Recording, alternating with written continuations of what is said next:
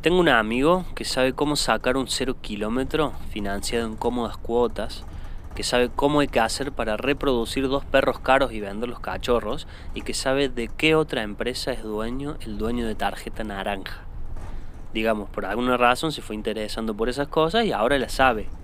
O sea, si le preguntan así, che, ¿vos sabes cómo hacer, por ejemplo, para reproducir dos cocker y vender las crías? Él te dice, sí, sí sé.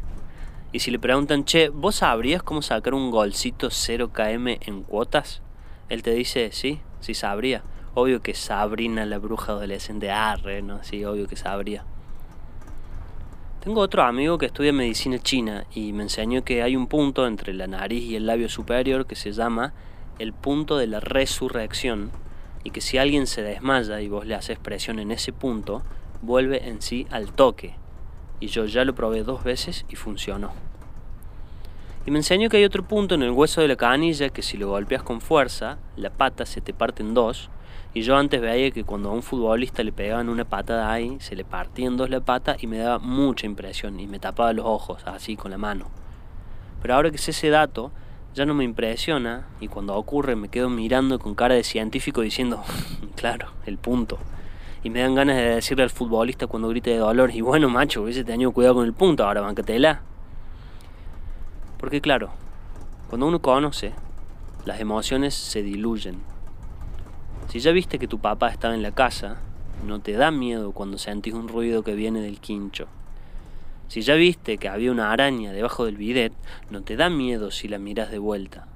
Si ya viste la boda roja, no te quedas helado cuando la ves otra vez.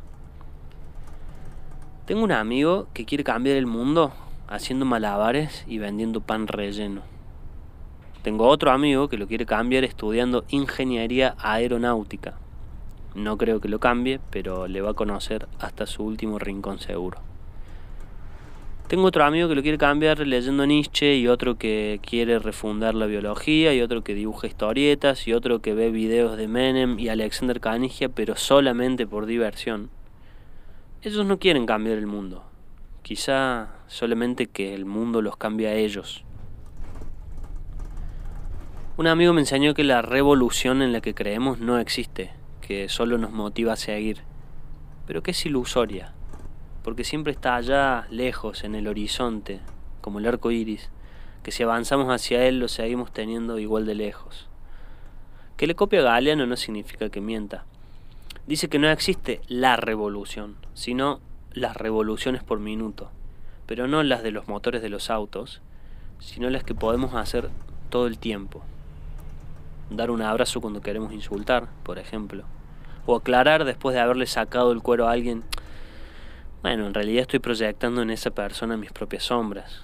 O si alguien hace esa misma aclaración, decirle, bueno, tampoco para que nos pongamos solemnes. Y ese amigo dice que en vez de construir la revolución, hay que construir un mundo de revoluciones. Y que se construye haciendo más silencio, respirando, escuchando, transpirando. Pero tampoco convirtiéndose en un hippie come viaje que hace de la espiritualidad un nuevo dogma. Va, no, mentira, eso último no lo dice mi amigo, pero se me ocurrió y lo agregué. Bueno, chao. Llego tarde al bautismo de mi sobrinito. Encima tengo que frenar en el camino porque nos avisaron que vayamos comidos. Después te escribo. Abrígate que hace frío. Te quiero hasta el sol.